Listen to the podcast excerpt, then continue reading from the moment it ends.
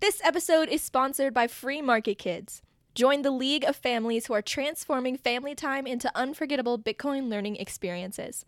With our HODL Up Bitcoin mining board game, you're not just playing, you're building bridges, creating memories, and unlocking the brilliance of the future one block at a time.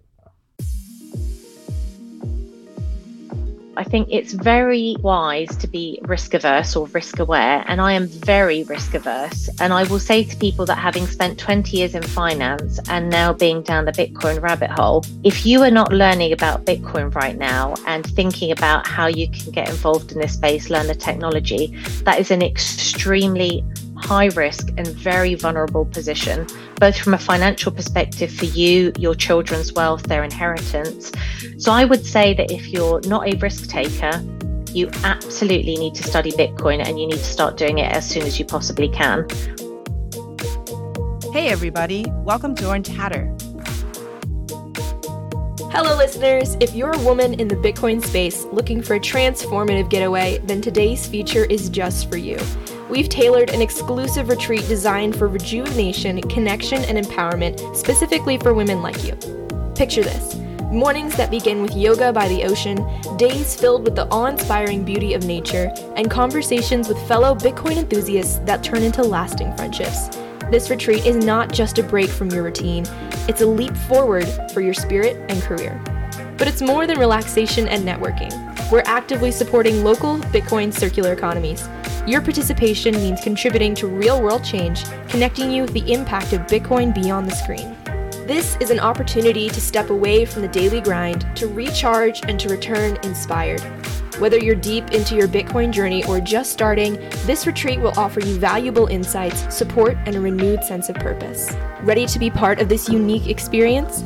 Visit www.orangehatter.com forward slash Yucatan now to learn more and reserve your spot. Spaces are limited as we aim to create an intimate and impactful experience for each attendee. Don't miss this chance to recharge, connect, and contribute. Join us. Let's make this retreat a milestone in your Bitcoin journey. Thank you for tuning in, and here's to empowering your path in the world of Bitcoin. We can't wait to welcome you. Krista, welcome to Orange Hatter. I'm so happy to have you here. Can't wait to dive into your story. Thank you so much. You're so nice to be on. And it's such a pleasure to meet you as well. I was just really excited to connect with you because I've known about HODL Up the Game and didn't know you. So this is a really great connection to have. And it's just so nice to actually meet you and not in person, but over Zoom. Hopefully in person one day. The Definitely. Bitcoin world is very small. I'm sure we'll cross paths at some point. Yeah, for sure. Yeah. So, Krista, would you um, just share a little bit about your background with our audience? Yeah, gosh, what's my journey? I'm obviously from the UK. I now live in Canada and I came here via the US. I worked in financial markets for 20 years. So I did about whatever, however many years of it was, 15 of those, no, not 15, 14 of those years in, in London. And then moved to New York, spent six years there. And then left to come to Canada. And I had a bunch of colleagues that had gone off to work for crypto companies. And I was curious to understand that space a bit better.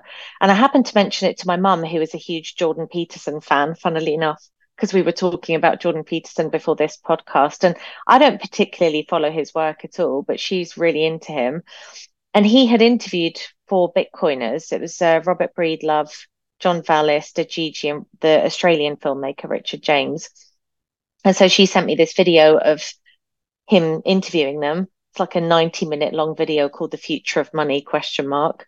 And that just really changed my life and sent me down the bitcoin rabbit hole. That's my journey into bitcoin via tradfi. What was it about the the 90 minute film that really caught your attention? So gosh they were talking about bitcoin more philosophically and about money and obviously as robert breedlove has his podcast called the what is money show and I had been in financial markets for 20 years, and something had always struck me about that whole ecosystem that it just didn't make sense. It was just this weird merry-go-round where you, as a private citizen, put your money in a pension fund, and that pension fund is ostensibly supposed to protect the value of that money so that you can withdraw that money when you retire. And it just never really made sense as to why that was necessary. Why should your money be devalued? And then you've got all of these kind of middlemen that operate in the financial market. So the pension funds, they need a marketplace where they can go, go and buy and sell securities to invest in their funds. So then you have the investment banks and their markets businesses that perform that role. But then the banks also want to trade with each other because the asset managers tend to be buy and hold.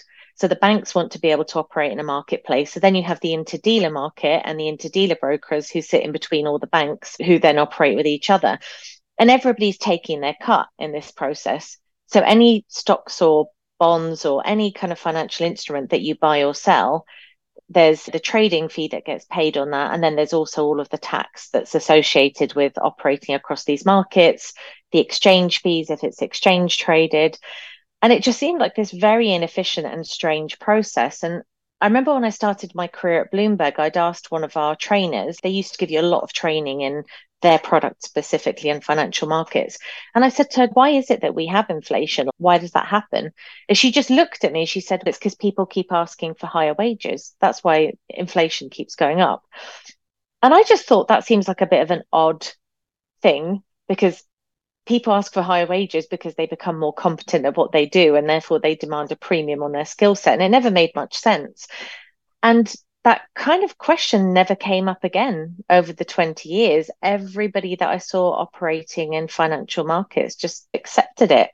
And it was a bit like I always reference that meme with the two goldfish swimming around the goldfish bowl. And one of them says, How's the water today? And the other one turns around and says, What's water?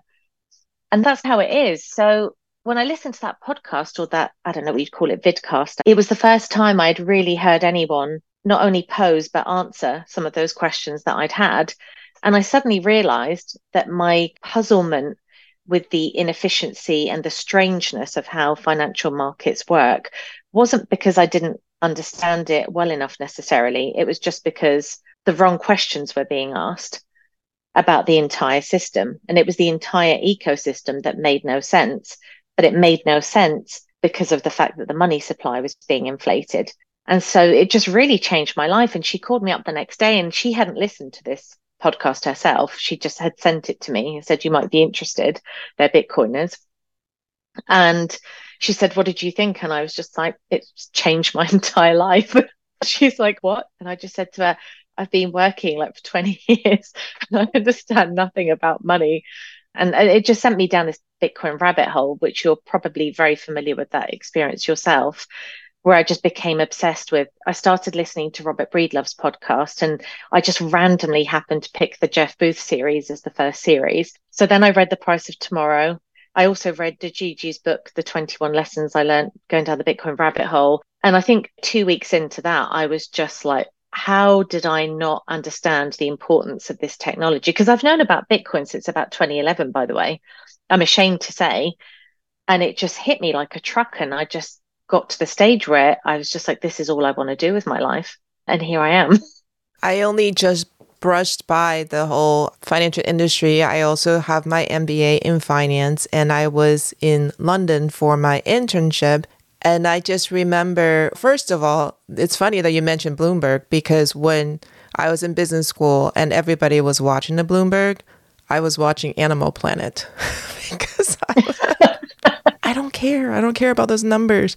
But I just specifically remember there was a group of super techie, really smart people who were doing financial engineering and they were getting all the big job offers. And I remember thinking to myself, why do we have to make this whole thing so complicated? Because we're all in the same business school and the stuff they were talking about, the derivatives on the derivatives, why is that necessary in order for our market to function? I remember thinking that. And then when I was in London, I was working as the slave labor in the investment bank, right? and my boss came out of his room one day and he said, All right, I want you to make a proposal. I want to make a pitch to this company and I want it to be valued at 1.2 billion. Make it happen. Pivoted on his heels, turned around, went back to his office, closed the door. And I'm like, that's how it works? That's how it works. I was so shocked. I was an intern. I was like, so basically, I'm just supposed to tweak the numbers and make assumptions until it comes out 1.2 billion. And that's what I did. And I just couldn't wrap my head around how the world works in that arena. It just blew my mind. So when I came to yeah. Bitcoin, it was the same thing. It was it just my my eyes popped open, and the book that I read was Bitcoin Hard Money You Can't F with.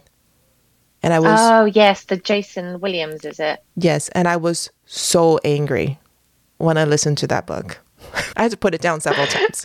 It's not funny. I haven't read that book, but I know somebody else for whom that was their orange pill. Yeah, that's funny, isn't it? I remember listening to Robert Breedlove's episode, one of his episodes of What Is Money, and he was talking about when he read The Creature from Jekyll Island, that his response was to get really angry. He just was furious that this was how the whole thing worked.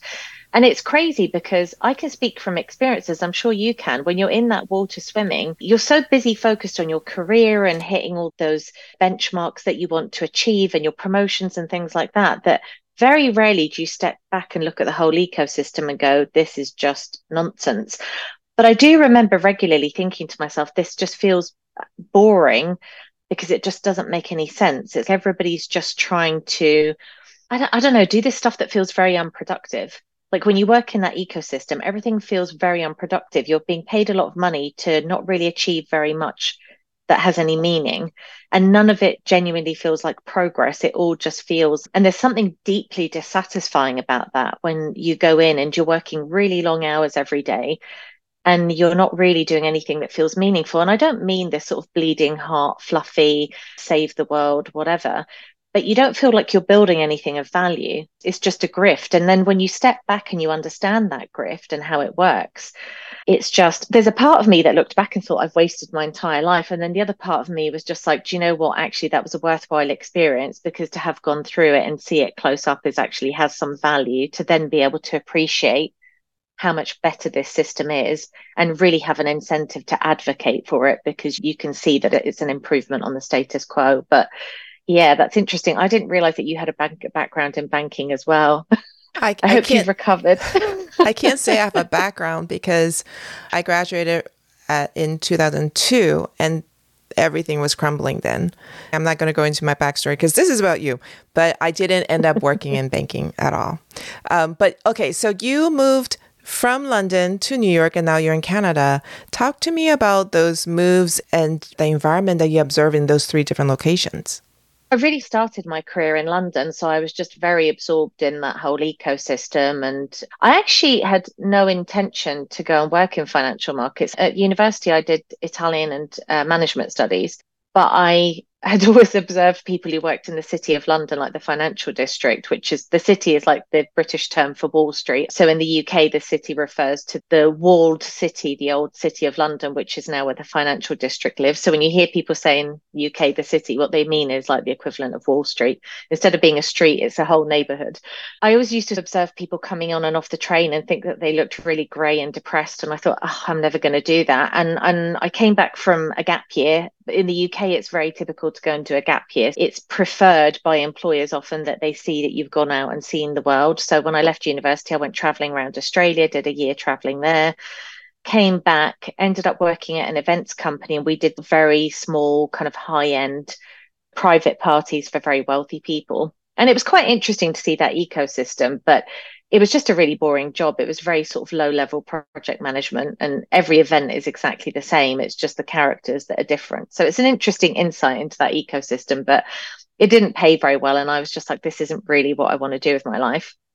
And I had a friend who was working at Bloomberg and she contacted me. She said, Oh, they're desperate for people that can speak Italian on a help desk do you want to interview for the job? And so that was how I ended up at Bloomberg because they were going to pay me double what I was earning at events management, which wasn't much anyway. But I was like, wow, you mean all I have to do is answer the phone and talk to people in Italian and I'll get double what I'm getting now? Sign me up. And I actually really enjoyed most of my career at Bloomberg because it was very young, it was a very diverse crowd. So, because of the job that I was doing, I was surrounded by people from all over the world speaking different languages. It was just a really fun environment. But that didn't pay particularly well either. And the last year I was there, I was working in sales and I was traveling like three out of every four weeks. And I was just like, I'm done. This is too much. I'm exhausted. And so I got offered a job at an interdealer broker. So I went to work there. And that was that kind of straddled the 2008 crisis. And that was a very much like Wolf on Wall Street, by the way. That that movie is so darn accurate. It could be a documentary. I mean, it, it's really not embellished at all. That's what the environment is like. And it's a huge amount of fun, but it's not very intellectually stimulating. And then obviously the 2008 financial crisis happened. Nobody was moving jobs, but Barclays was a client of mine and then two years after the financial crisis, I got approached there and somebody said, Do you want to come and do e sales for the e trading businesses for fixed income covering Southern Europe? And so that was how I ended up there. Uh, and again, it was a really fun environment. It was very diverse. I had colleagues from all sorts of different parts of the world. I had a really great boss, a really nice guy that was a lot of fun and and then an opportunity came to relocate to New York and I had actually really wanted to go to Asia but at the time the business was reducing operations out there. So my dream to live in Singapore for a couple of years didn't happen. But an opportunity came to go to New York and I, f- I feel like most people if they're British if they work in a corporate environment or maybe not most, but a large proportion have a sort of somewhat of an ambition to go and live in New York for a period of time. So I ended up transferring to New York, doing a very similar role there and then an opportunity came up to do corporate innovation. So I was watching what was going on outside of the firm from a technology perspective and thinking, gosh, like there is an absolute avalanche coming down the mountain. And the people on the trading floors and the markets businesses who I work with are so desperate to protect their voice businesses because most of the trading activity is either done on the phone or via Bloomberg chat in fixed income. And I was just like, there's this avalanche coming down the mountain. And the only thing that is protecting these guys really is the regulatory moat because your Googles and your Amazons and your Apples don't really want to expend the resources to become banks themselves. It's just not a profitable way of operating their businesses because of all the kind of compliance requirements and everything else. And so, therefore, that's really the only thing that's protecting this industry somewhat from this.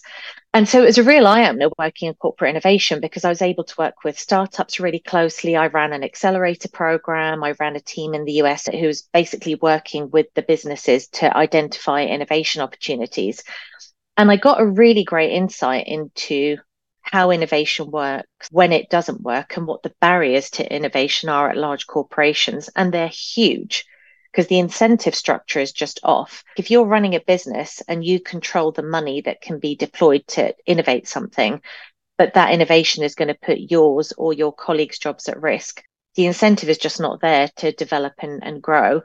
And so that was a real insight. And I obviously had a lot more exposure at that point to companies that were operating in this space, companies that were looking into crypto. Um, banks do a lot of blockchain projects. and so I thought I understood the technology quite well. And then we had an opportunity to move to Canada because my husband was able to transfer his job. And we had a long term ambition to come here. So at the tail end of 2021, we moved here and arrived in Canada just in time for the trucker protest. so, yeah, talk to us about that time period and your experiences. Oh, yeah, I, I, think a lot of things just coincided at the same time, and it just, I guess it's how life works, really. We spoke about this before the podcast started. As I was quite a branch Covidian at the start of the pandemic. I was very bought into this narrative. But what happened was at the tail end of 2021, the Omicron was spreading, and the UK, I think, was the second country that really got hit after South Africa. And all of the kind of received wisdom from scientists, from epidemiologists, was that this is super mild. Basically, everybody's going to get it. And therefore, the pandemic's pretty much over because everybody will have natural immunity. And Boris Johnson, who was at that time the UK Prime Minister, just opened the country up. He said, We're done now. Lockdowns would be a waste of time. Everybody had pretty much been vaccinated then, or at least a sort of critical mass. And he said, We're going to open up. And instead, what happened in Canada was the complete opposite. So Trudeau introduced a mandatory requirement for people to be vaccinated to fly. And at the same time, you had to be vaccinated to enter the US. So what that de facto meant was that any Canadian that wasn't vaccinated, that didn't leave the country I think before the end of October 2021, would basically be imprisoned in Canada, essentially. They wouldn't be able to get on any federal transport. So, unless you could afford a private jet and fly where you wanted to fly, you were basically stuck here. So, thousands of Canadians left and went to South America to various different countries like Costa Rica and Mexico and things like that. And then they introduced this change where essentially, if you were a trucker, they had an exemption where because they were transporting goods across the border between Canada and the US, you were this that exemption went away. And I think for Canadians, it was just the straw that broke the cam- camel's back. But for me, it was very strange because obviously, being British, I was very familiar with, with what was happening in the UK and the narrative and the feedback from doctors and scientists. And so from a science perspective, if you like, what happened in Canada didn't make sense. Like it just didn't make sense from an epidemiology perspective. It didn't make sense from a health perspective. And I went from being very bought into this narrative to suddenly thinking, this is incredibly sinister. Something's not right because the government here is clearly not following scientific advice in any way, shape, or form and is being quite draconian. And so I was pleased to see that the Canadians were giving pushback, but then obviously the whole issue with the bank accounts freezing and everything else happened. And it was just astounding to see that happen in Canada. I've always held Canada up as this kind of exemplary bastion of freedom and democracy and human rights. And it was just so chilling to see something that, particularly having come from financial markets, I'm under no illusion of what that means when a government decides to sequester people's bank accounts, essentially. It's the kind of stuff of like banana republics. Like it's usually what happens when a country is going on a very bad trajectory and probably the, the regime is losing control. And so I thought it was incredibly sinister. And it was also shocking how many Canadians in the corporate, sort of, I guess, the Zoomer class, if you want to call it, were actually supportive of it. And that was just, for me, I could not believe that was happening in a country like Canada. And I could not believe that there were people in my day to day life that thought that this was okay and didn't seem to understand what this actually meant in terms of human rights and freedoms. And by the way, to preface that, I had lived through the Black Lives Matter protests in the US, the Trump administration. And when he was elected, I was one of the people out on the street protesting the next, whenever it was, we did this big women's march. At no point when shops were being smashed up near me and things were being burnt down, and we had actually a bag ready to leave at short notice because things got so bad in New York with the Black Lives Matter protests. At no point did I think that Trump was going to freeze people's bank accounts. By contrast, the Canadian protest, I mean, I laugh, it's not funny, but it was a typically Canadian protest. Everyone's just really sweet and very polite. and the worst thing that happened in there was people were moaning about the honking of the horns. And I'm like, sure, but protests are meant to be disruptive. I'd lived through protests in London in 2011, I think it was, and we had helicopters flying over our house and the entire high street near where I lived, I was living near Clapham, the entire Clapham High Street shops were smashed up. So I had seen like what real not peaceful protests look like.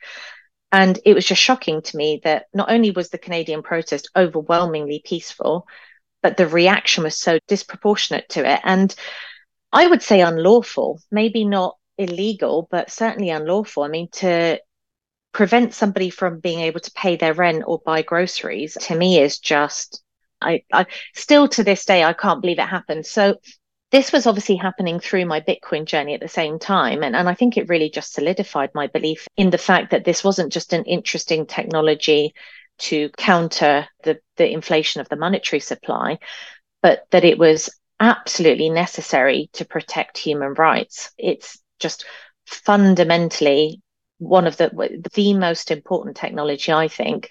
I think Anita Posch said this in her article in the magazine to enforce and essentially protect those rights that we have enshrined in charters around the world and the un and all this kind of stuff that we're just seeing being eroded in a really sinister way.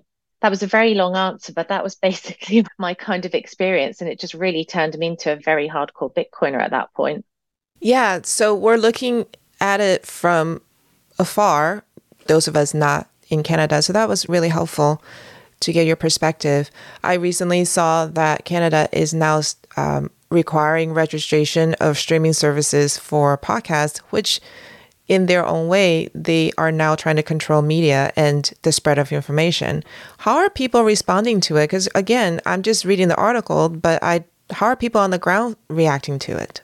It's interesting because I've seen some people that I would say on social media very careful usually about what they say, and they've had a sort of knee jerk reaction to it, said, What the heck is this? For clarity, and I'm not saying that this in any way mitigates the issue, but it's only for podcasts that make more than 10 million annually at the moment that have to go and register that way. That said, obviously that's uh, going to be a continuum where it's going to start with the 10 million and upwards, and then it's just going to trickle down to the entire population. I think the estimate is that for many news outlets already in Canada, the government subsidizes them to about the tune of about 60, 70% of the journalist's income. So media in institutions, I think like the CBC and that kind of stuff that are largely funded by the government are already not reliable sources of, of information because they will never criticize the sort of institutions that they should be holding to account. And I'd say my observation is that it's actually interesting to watch how easily people are propagandized and how little they question stuff. There is a segment of the population that is very wide awake and is saying, What the hell? And there is another segment of the population that I think probably maybe a lot of them are actually reliant on government funding. So they you know they have jobs that are, are, are, government jobs essentially in institutions that are government funded. And i think they see that they, any kind of pushback or reduction of that obviously being a threat to their ability to earn a living. And I think that's somewhat by design. But if you're dependent on the government, you will support it because your livelihood depends on it. You're not terribly incentivized to see a reduction in that infrastructure. So it's an interesting trajectory. I think yeah, I'd say that there are very extreme factions. I was talking to somebody the other day who just has said to me she voted Liberal all her life, and she said I'm voting Conservative all the way now. She said, I just can't, I, I don't understand why this guy is still in office. That was her response. But I would say the government here is, they, they call themselves liberal. They're not, they're really left wing authoritarian, like the Trudeau administration's left wing authoritarian. It's not, it's definitely not liberal by any stretch of the imagination. Yeah, so I'd say that the response on the ground is just very diverse. I think some people had a deep dislike of some of the truckers and they had a deep dislike of some of those protests. And I think they felt it was very un Canadian to to have such an extreme reaction but there was also an element of snobbery around it like i found that the people that despise that tend to be more the intellectual class and the kind of zoomer class so there was an element of oh this is the great unwashed who are coming out and protesting yeah and and that was really quite sad to me to see that but it also made me reflect on, I remember at the start of the pandemic when I was still in the US and we were all staying at home. And to be honest, it was nice. You didn't have to schlep into the office every day and go on the subway and that kind of stuff. And it was hard to empathize at that time with people who whose livelihoods were destroyed or who had more manual type of work and were badly impacted by it in a sense it's sad to see but i can also empathize with it because i think i didn't really fully appreciate at the start what other people's experiences looked like versus my own. So I don't know. I mean, my general sense is that I think th- things are reaching a bit of a boiling point because Canadians are not rabble rousers. So I don't think you would see the scenes in Canada that you see in the US, like during the Black Lives Matter protest. That's just not a Canadian thing to do. But I do feel like there is a general sentiment that is increasing of people are starting to question what the benefit is of being affiliated with the federal government as opposed to being independent from a provincial level. And I had a conversation with somebody about this the other day, and they were saying, Oh, I just think that's kind of propaganda. And my take is, I actually think it's inevitable that you're going to see a fracturing because at some point, the kind of burden of carrying that sort of uh, federal level uh, government, the cons start to outweigh the pros, like the negative aspects of it start to outweigh the benefits. And I think at that point, you will see more of a fracturing. I think it will happen in the US as well, by the way. I'm, I'm pretty convinced that that's going to happen in the US. But the key difference between the US and Canada is that the provinces in Canada have a legal mechanism by which they can secede that's already in existence, whereas the US states don't have that. So it would be a more revolutionary act for them to secede, essentially. But I think that we're going to see that happen in North America for sure. Whether it's five years, 10 years, it's almost inevitable at this point. Wow. That's it's, it's sobering to think and and it's actually very encouraging. And I always remember the example that was given. I think it must have been like psychology class or something years ago, where they say, and they were specifically addressing uh, women who are abused. They said that people don't understand why they're being beat up and getting hurt and they refuse to leave. Well, on the scale of one to 10, one being everything is hunky dory and 10 being it is so bad you you feel for your life, if you're at a nine, you're still not going to leave. And I feel like we're at that point now in both countries that you're mentioning. We're at an eight or a nine. The Canadians, they know that the government is overreaching with the authority. They're upset, but it, it's going to take to a boiling point, like a 10, mm. for that, the fracturing to occur. And I think that's encouraging because that's when everybody's going to wake up. Yeah, I agree. It's encouraging in some respects. In another sense, I just think there's a period of turmoil. Quinn has talked a lot about the fourth turning, but I think there's definitely a period of turmoil that's going to happen, and that's not beneficial for anyone or many, or many people suffer more than other people suffer. So I think that's a, a shame in many respects. But yeah, I agree with you. It's interesting that you draw the analogy with an abusive relationship because I've heard many people on social media just over the last three years talk about that, about the, the feeling of government becoming abusive. I've had family members who've said to me, who are very supportive of, of government generally, but just say, I have a really deep, strong desire for the the reduction of the size of our government, and I think a lot of us see that the Natalie Smolenski actually spoke about this way more eloquently than I ever could. She's an anthropologist, so she comes at it from a really interesting academic angle. But she was talking about it sort of echoes some of what's written in the sovereign individual but she said at some point i think she called it the governing class or the elite but like i like to call it the parasitic class but at some point that bloat just gets so big that what's underneath it can't sustain it anymore. And I think that's the point that we're reaching, where it's like the kind of middle class and the productive economy and the workers, if you like, are just being so crushed by this bloat that sits on top of them that at some point it just can't hold anymore.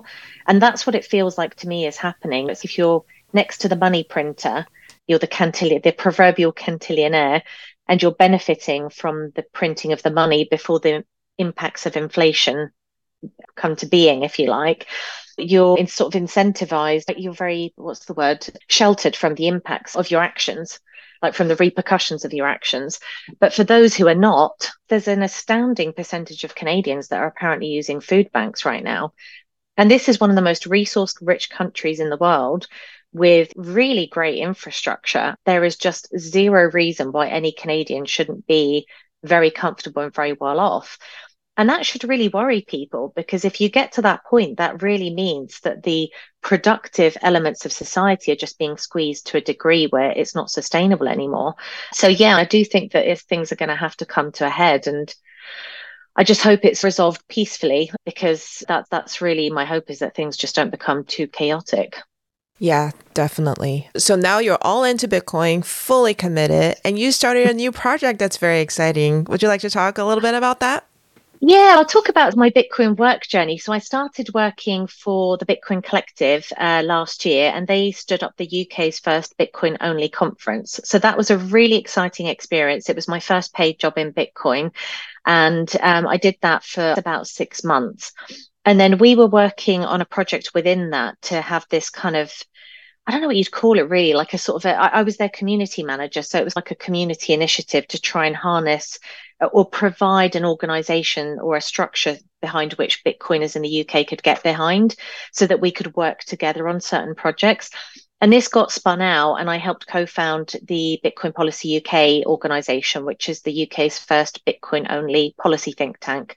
And that's been a really interesting experience because it's allowed me to meet a lot more UK Bitcoiners.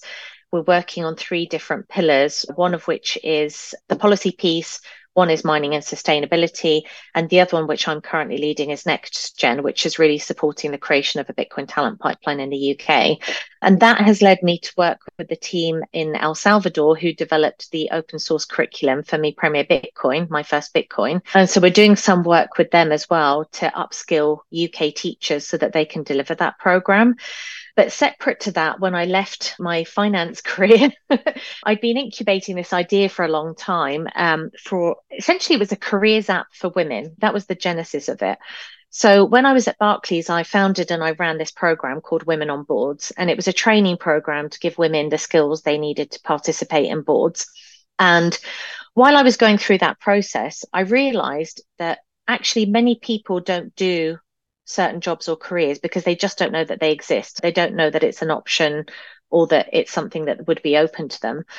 And so I thought there must be a way of appifying this so that you can not only present the information to people about what the options are to them, but also provide them with some of the training and then the connections that they need. So the company slogan was inspire, educate, and connect because I was I'm just going to provide the inspiration on careers, the connections in this space, or the education and then the connections. And so I started off podcasting and interviewing people who did interesting jobs. And then this kind of got narrower and narrower because I started working with somebody who was in the Web3 space. And he said to me, Why are you doing this broadly? Why don't you just do Web3? And so we started looking at it together. And then I just said to him, Look, I'll be honest with you, I'm a maxi and I just can't, in all good conscience, do stuff that's not maxi because I have zero interest in anything Ethereum based. And I actually think it's unethical. so I was just like, I don't want to go from the banking industry to then discovering Bitcoin to then doing something that looks like a very poor version of TradFi, in my opinion. Uh, and so I just felt that I was much more interested in exploring Bitcoin more deeply.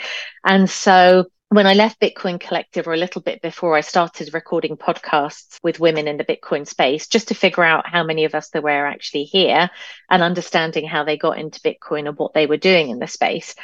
And then exploring various different content things. I did some training sessions on Bitcoin 101 for people, just teaching them about Bitcoin to see what the reception was.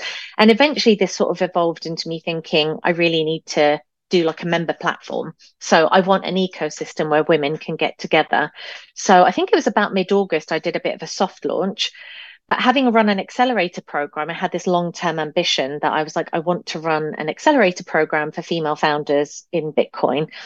And so what I'm doing at the moment is like what I'd call a mini MVP, if you like. So I've onboarded a whole bunch of female founders that applied to the program, and I've got a bunch of Bitcoiners that are coming in to teach them about the technology and how to integrate it into their businesses. And so that's actually an extremely enjoyable experience. And I'm trying to bring together sort of ecosystems of investors and founders. So I have a space for investors. I write about companies in the Bitcoin space that I think are investable and are interesting and then I give the investors exposure to this ecosystem of founders. And then my next project is going to be actually, you'll be really interested in this because of what you do. And we definitely need to talk about this but I want to take the MVP program and create a program for women so that they can learn how to teach their kids about Bitcoin and their kids will have an online course material that they can then use to learn about Bitcoin. And I've got several friends with kids who are really interested in doing it. I have a neighbor who's got kids who's really interested in doing it. Her husband's a Bitcoiner and she wants to do it with her kids together. And so that's the plan really is just to create this nice ecosystem for women where they can meet, they can network. We've had some really great connections already in the space. So women have connected with people that they didn't know in the ecosystem. And we do these sessions, which some of them are live recorded so the audience can participate. I bring speakers in. So I do it in a sort of AMA format. And I think it just allows us really to build our network out as women and have community. So that's where I'm at with it uh, yeah. the platform at the company is called Access Tribe. And the platform is just a member platform for Access Tribe. You can read about it on the website. So it's accesstribe.com forward slash membership. And then that has all of the information about the various different content that I provide in that community. It's very exciting. I went there and I checked it out. The resources are really helpful. And you can't beat networking with other women. So you've launched this not very long ago. Do you have any stories you can share?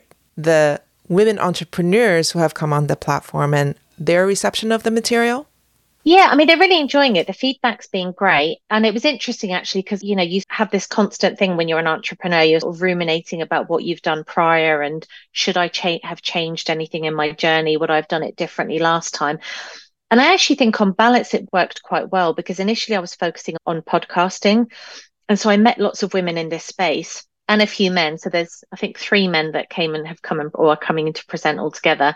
But it was interesting because then when I decided to launch the course, it was actually quite easy for me, having done an accelerator program before and then having this quite solid network of very talented females in the Bitcoin space to find predominantly female tutors that could come in and do sessions. And so that was actually really interesting. And I was pleased that I'd done it that way because I was able to just say, oh, I know that this person has expertise in this area. So I'll bring them in to talk about this. So, like Hannah Rosenberg, who's the founder of Velas Commerce, she's got deep expertise in Lightning and onboarding companies to the Lightning ecosystem. So she did a session on Lightning. Dr. Ellie Pembroke, who's a nanotechnology scientist, who I think she also homeschools wild. I just, I, I always say that to people. I'm like, I cannot believe those kids are being homeschooled by a nanotechnology scientist. It's just incredible. But she did a Bitcoin 101 session, which was amazing. We had, who else we had in? Lisa Scott, who's the co-founder of Synota. So she's, that's a business that's deep in the lightning and payment space. She came in and talked about payments, mind blowing session, really incredible. Christine Cranley, who's from previously the Texas Blockchain Council, but she also works with private equity to do in Bitcoin mining. So she did a Bitcoin mining session talking about the economics of it and the profitability of it and how you do that. It's just been incredible. And then what's happened is that the participants get to know each other through the Q&A when they join the platform, they set up a bio so others can see what they do and connect with them directly. And it's just a lovely space for people to be able to share ideas. And the other thing that's been interesting about it is I've actually got the people that applied and, and, are participating are from across the world. So it's a little bit challenging from a time zone difference, but we've got people in Australia all the way through to people on the west coast of Canada. So th- there is just an ecosystem that's global as well, where we're now information sharing about how things work in different jurisdictions, how to best apply technologies to things. And what I'm working on now is we wrap up the course on the 11th of October. So it'll probably be, I think, before this podcast goes out. But I'm now working on just ongoing training and follow up sessions. So lots of the founders said to me, I'd really like to learn about more about this topic or how to do this. And so I'm just going out and bringing in speakers to to talk to us about the various different subjects. So it's almost like an ongoing journey now that we're going on and I'm a female founder as well. So actually, for me, it's quite fun to have this community around me, which wasn't really my intent. But I've, as a side effect, just surrounded myself with other entrepreneurs and I'm doing this journey with them at the same time. So it's really enjoyable. It's such an exciting project and I think really needed in this space. It's going to be such a treasure for Bitcoiners. It's very excited for you. I think great things are yeah. going to happen for you for sure. Yeah, yeah, definitely. I'm actually excited to have you on because I think now that we've made the connection, who connected us again? Because it was it Dr. Ellie Pembroke. I think it was Ellie. Yeah, I interviewed yeah. her as well. That's right. yes. Yeah, I, I haven't published. So, I mean, this is it, isn't it? Right? You meet one, and then you meet another, and they introduce you to somebody else. And I'm so pleased that I've met you now, and and it's just a new connection in this space. Yeah. So she and her husband Asher, they run the Next Gen Village at TABConf. So we were a part of that, and we introduced our game there, and that was really fun. And we interviewed wow. Ellie and Asher for the Bitcoin Homeschooler podcast. So that's also rolling out. And I think in terms of spreading Bitcoin, women just they need to take a key part in that project because they have influence over the next generation. They have more FaceTime generally with the kids, and you onboard the kids now, and by the time they're adult age, it's not even a question anymore. They don't need to be orange pilled. The whole generation is just going to know Bitcoin as a matter of fact. But we got to yeah. reach the women. We got to reach the women yeah. for that to happen. It's interesting actually because I've looked at a lot of statistics in ideating Access Tribe and it's just fascinating to me. Women control the vast majority of the household budget, so they're in charge of deploying it even if they're not necessarily earning it. But I think it's something like in North America, 40% of households now, the woman is actually the breadwinner or she's the higher earner in, in the couple. So it's really interesting to me because actually women have a lot more influence over money and finance than people think. And therefore, actually having them very deeply embedded in the Bitcoin ecosystem is critical. And to your point, they spend a lot more time educating their children and raising them, at least certainly when the kids are young, imparting that knowledge early so that they grow up Bitcoin native in the same way that they're TikTok native or whatever it might be, things that are far less beneficial to their, their long term prospects it is actually really important. And I think, like you say, in 10 years, we're going to see the fruits of this really come to being. Yeah, for sure. Um, what would you say to women who are still sitting on the fence? Aside from everybody has to go check out Access Tribe for sure, but other than that, what what do you think they should do? I would think more than do, it's the mindset. So I think it's very wise to be risk averse or risk aware. And I am very risk averse. And I will say to people that having spent 20 years in finance and now being down the Bitcoin rabbit hole, if you are not learning about Bitcoin right now and thinking about how you can get involved in this space, learn the technology, that is an extremely high risk and very vulnerable position, both from a financial perspective for you, your children's wealth, their inheritance, and also just in terms of the direction is moving and understanding this technology in, in some depth before it really proliferates. So I would say that if you're not a risk taker, you absolutely need to study Bitcoin and you need to start doing it as soon as you possibly can. That would be my takeaway. Awesome. Thank you so much, Krista. That was so much fun. Thank you for coming on the show and sharing your story and your background. You're welcome. Thank you for having me. And it's so nice to have met you, Tally. And I hope this is one of many more conversations we have, hopefully in person next time. Thank you for listening to this episode. Did you enjoy it? Wasn't our guest absolutely fabulous? I just love every woman's story on this show. Everybody has a unique perspective, and yet we all come to the same place, which is Bitcoin is an important part of our lives. If this story has inspired you and you would like to know more, go to www.orangehatter.com. Get involved, join our reading group, send me an email, and introduce yourself. I would be so happy to hear from you. The best way you can support this show is to spread the word. Tell every woman you know to listen in. You never know how they will be impacted by these stories. I appreciate you so much. See you next time. Bye.